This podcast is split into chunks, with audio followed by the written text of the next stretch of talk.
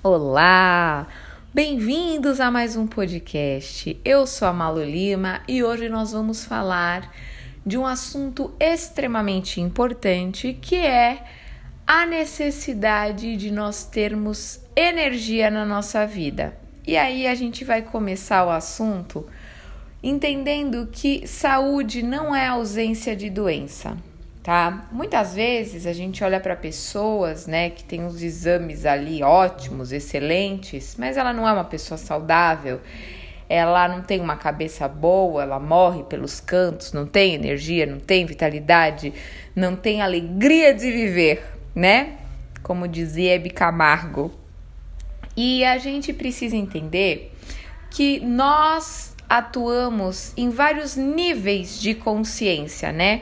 Saúde é o equilíbrio entre o físico, né, que é a casa do espírito, o mental, o emocional e a parte energética. O que, que seria essa parte energética? Uh, na medicina chinesa a gente conhece como Qi, na Índia como Prana e em cada região aí do mundo ela tem um nome. Mas essa energia vital ou essa energia etérica é o combustível dos nossos órgãos, né? Todas as nossas células são envolvidas por essa energia chamada energia etérica ou energia vital. Quando falta combustível, o carro falha né? Então, muitas vezes a gente está ligado na nossa rotina a situações, a emoções negativas, e é como se a gente talhasse a mangueira de energia vital. A gente começa a perder esse combustível que faz com que os nossos órgãos funcionem bem, com que o nosso corpo tenha vitalidade. E o que está acontecendo? Neste mundo altamente tecnológico, as pessoas é, tem muitos estímulos, né? 17 redes sociais, falam 5 mil idiomas e se comunicam com pessoas do mundo inteiro. É a era da informação, da tecnologia, e eu não sou contra nada disso, eu sou super a favor. Mas antes de tudo, a gente precisa pensar no equilíbrio. Se você está tirando energia de um lugar que você não tem, você está pagando juros.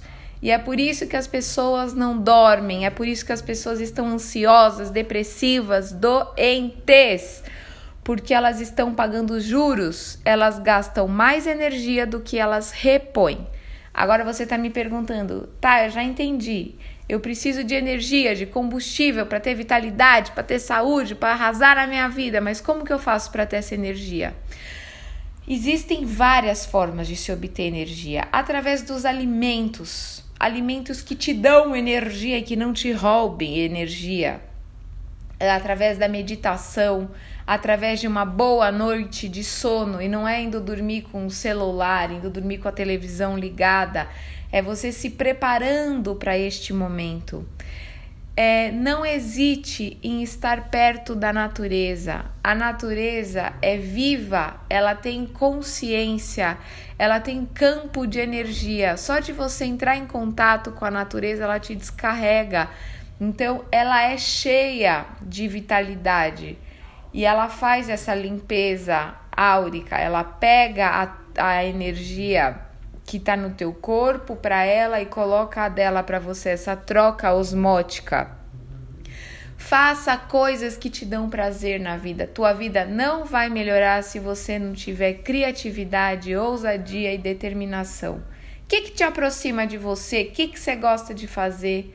Senão você vai ficar esse zumbizão aí que você tá morrendo, babando, trabalhando para pagar os boletos. Daí vai chegar aos 80 anos, teus netos vão te perguntar: e aí, como foi sua vida? Você vai falar: eu paguei um monte de conta. Pelo amor de Deus, essa vida ela tem que valer a pena.